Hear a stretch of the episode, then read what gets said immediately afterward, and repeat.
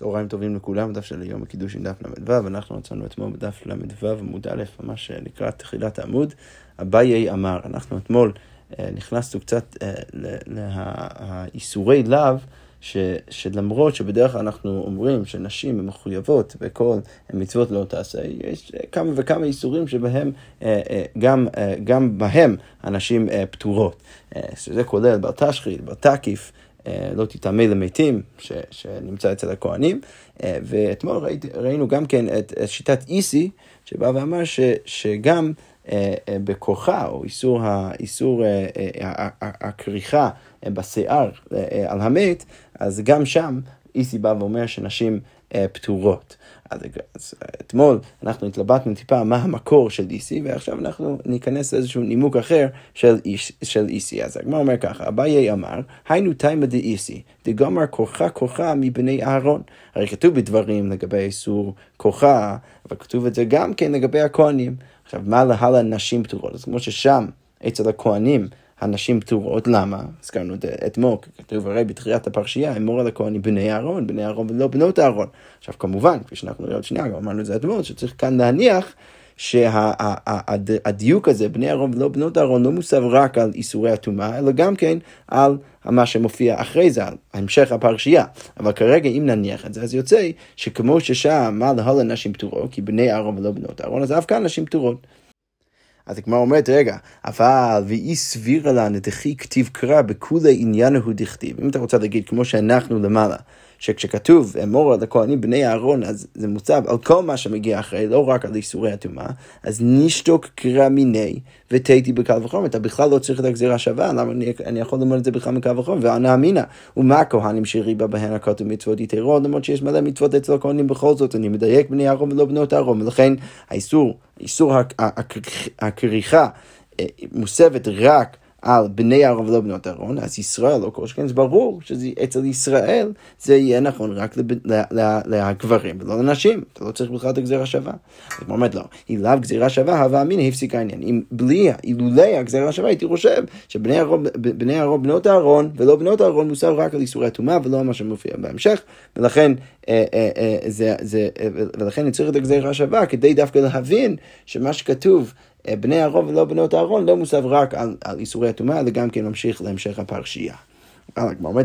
אבל עכשיו שיצאתי בכלל את הבמינה הזאת, השתנה מינים הפסיקה, בוא נגיד שהפסיקה עניין, ואם משום גזירה שווה, ואם תרצה להגיד, לא, אי אפשר להגיד את זה, למה? כי יש לי גזירה שווה שמוכיח שדווקא צריך להבין שבני אהרון ולא בנות אהרון מוסב על הכל. אם תרצה להגיד ככה, לא מבית, אנחנו יכולים ללמוד משהו אחר מהגזירה שווה, ולא מה שאיסי מנסה ללמוד עלי בדי ההסבר של הבית. מה עוד אפשר ללמוד מהגזירה שווה? מבית, לחדיתניה, לא יקרחו.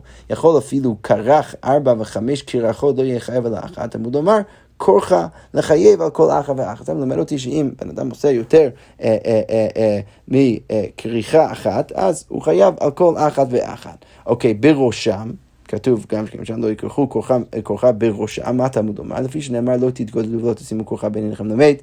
אז מה הייתי חושב? יכול לא יהיה חייב אלא בין העיניים, מניין לרבות כל הראש. תמוד אומר, בראשם לחייב על הראש כבין העיניים. ואין לי אלא כהנים, שריבה בהם הכתוב מצוות יתרות ישראל מנהל, נאמר כאן כוחה לגבי הכהנים בויקרא, ונאמר להלן כוחה בדברים, מה כאן חייב על כל כוחה וכוחה, חייב על הראש כבין העיניים, אז אף להלן גם כן בדברים, אצל כל עם ישראל, אז גם שם חייב על כל כוחה וכוחה, וחייב על הראש כבין העיניים. ומה להלן על המת, אז כמו ששם בדברים זה ברור שזה על מת, אז אף כאן אצל הכהנים זה על מת. אז הגמרא אומרת, יש לי גזירה שווה אחרת, או יש לי לימוד מהגזירה שווה, שאני יכול בכל זאת להשתמש בגזירה שווה, זה ולא בהכרח מעיד על כך שבני אהרון ולא בנות אהרון מוסב על כל הפרשייה, ולכן לכאורה נפלה כל הראייה של אביי. אבל הגמרא אומרת, אם כן, נכתוב קרא קורח. מהי קורחה? או קרח. מהי קורחה? שמעת מינה. תרתי, זה שכתוב קורחה, זה מלמד אותי שני דברים, גם את מה שראינו עכשיו בברייתא, וגם את הגזירה השווה של איסי. שוב, על איבא דהסבר של אביי, שזה מלמד אותי שבני אהרון ולא בנות אהרון, שהכל האיסור של הכורחה או הכריכה, מוסבת רק על הגברים ולא על הנשים. אוקיי, אז כל זה שיטת אביי. רב אמר, היינו תימא דאיסי, דיוליף בין עיניכם מתפילין. מה הכוונה? מה להלן נשים פטורות? אז אף כאן נשים פטורות. כתוב, לא יקחו כוחה בין עיניכם למת, וכתוב גם כן לגבי תפילין שצריך להיות בין עיניכם, זה כמו ששם נשים טורות לגבי תפילין, אז אף כאן נשים טורות. אז הוא אומר, ורבא מה הייתה לא אמר כאביי, אז הוא אומר, כוח כוחה לא משמע לי, הוא לא הסכים עם הכפילות הזאת שאפשר עוד גזירה שווה, או עוד לימוד מהגזירה שווה, ולכן הוא נשאר רק עם לכאורה לימוד של הגזירה שווה, שמופיע בברייתא, ולא לימוד של איסי, להגיד שנשים פטורות. אוקיי, ואביי, ביתם לא אמר כרבא, אז אביי יגיד, אמר לך, תפילין גופאי מהלכה גמלא, לא, דווקא אנחנו לומדים, לא מתפילין לכוחה, אלא מכוחה לתפילין, שמה? מה להל מקום שעושים כוחה, אז כמו שהאיסור בכוחה זה במקום שעושים את הכוחה בגובה של הראש, אז אף כאן מקום הנחה בגובה הראש, אז גם כן, המקום ההנחת התפילין צריך להיות בגובה הראש. אוקיי, אז כלומר, עכשיו שואלת, זה מאוד יפה שכל אחד, אני מבין למה כל אחד לא אומר כמו השני, אבל אם אנחנו זוכרים מאתמול, הנימוק המרכזי שראינו בתחילת הסוגיה לאיסי, זה בכלל שכתוב בנים אתם, לכאורה שהאיסור מוסב על הבנים ולא על הבנות. אז כמו אומרת, ובין לאביי, בין לרבא, היי בנים אתם, מה דרשי, איך הם דורשים את בנים אתם? הרי הם בכלל הסבירו את איסי מכיוון אחר. אז כמו אומרת, היי מבאי לדחילת עניים, צריכים את הביטוי בנים אתם, להברית הבאה כתוב בתורה, בנים אתם להשם, לחדיתני, סליחה, בנים אתם להשם אלוקיכם, בזמן שאתם נוהגים מנהג בנים, אתם קוראים בנים, אין אתם נוהגים מנהג בנים, אין אתם קוראים בנים, דברי רבי יהודה, אבל על זה חולק רבי מאיר, והגמרא אומרת, רבי מאיר אומר, בין כך ובין כך אתם קוראים בנים, שנאמר, בנים שכלים המה, למרות שהם כסילים, בכל זאת, הם עדיין הבנים של הקדוש ברוך הוא, ואומר, כתוב גם כן, בנים לא אמון בם, ואומר, זרע מרעים בנים המשחיתים, ואומר, והיה במקום אשר יאמר להם לא עמי אתם, יאמר להם בני אל חי. יש לנו כל מיני פסוקים שמעידים על כך שלמרות שבני ישראל חוטאים, עדיין הם נקראים בנים לקדוש ברוך הוא. אז עכשיו השאלה היא, למה אנחנו צריכים את כל הפסוקים? אז הוא אומר ככה, מאי ואומר, למה כל פעם צריך להוסיף פסוק? וכי תימה, שכה ליהוד מיקו בני, אז אולי היית רוצה להגיד שרק הכסילים נקראים בנים, אבל כי לית בהו, הימנותה יהיו לא מיקו בני, אבל אם הם לא מאמינים, אין להם אמונה בהקדוש ברוך הוא, אז הם כבר לא נקראים בנים, תשמע, ולכן צריך את הפסוק השני, ואומר, בנים לא אמון בהם. אוקיי, וכי תימה, כי לית בהו, הימנותה הוא דמיקו בנו, אולי הייתי חושב שכשאין להם אמונה, הם נקראים בנים, אבל כי פלחו לעבודה זרה, לא נקראו בנים, אבל אם הם עובדים עבודה זרה, הם לא נקראים בנים, לכן אני צריך את הפסוק הבא, תשמע ואומר זרע מרעים בנים משחיתים, השחתה כאקט שקשור לעבודה זרה, בכל זאת נקראים בנים, וכי תימה, הבנים המשחיתים הוא דמיקו בני מעל עזרה, כמו אומרת, וכי תימה בנים המשחיתים הוא דמיקו, אולי תצא להגיד שהם רק בנים, אבל בנים משחיתים, אבל בנים מעל ילא מיקו, אבל לא בנים מעל יתשמע ואומר, והיה במקום אשר יאמר לכם לא עמי אתם, יאמר להם בני אל חי, ולא רק בנים משחיתים. וזה מלמד אותי שלא משנה מה אנחנו עושים, תמיד אנחנו הבנים של הקדוש ברוך הוא. אוקיי, עכשיו המשנה תמשיך עם כל מיני דברים שגם אצלם אנחנו אומרים שזה רק תפקיד של הגברים, רק הגברים יכולים ומחויבים לעשות אותם, והנשים לא. אז המשנה אומר ככה, הסמיכות והתנופות וההגשות והקמיצות וההגדרות והמליקות והקבלות והזעות, כל מיני עבודות שעושים בבית המקדש, נוהגים באנשים ולא בנשים. חוץ ממה? חוץ ממנחת סוטה ונזירה שהן מניפות, שבקורבנות הספציפיות האלו, אז הנשים מניפות את הקורבנות, למרות שבדרך כלל הנשים לא מניפות. אז כמו אומרת, מאיפה אנחנו יודעים מכל דינים האלו? סמיכות, מאיפה אנחנו יודעים שהנשים לא סומכות אגבי הקורבנות שלהם, תכתיב דבר על בני ישראל ושמח, בני ישראל סומכים, והן בנות ישראל סומכות. אוקיי, תנופות, דבר על בני ישראל והניף, בני ישראל מניפים, והן בנות ישראל מניפים. הגשות, תכתיב, וזאת תורת המנחה, הקרב אותה בני אהרון, בני אהרון ולא בנות אהרון, רק בני אהרון מגישים את הקורבנות ולא בנות אהרון.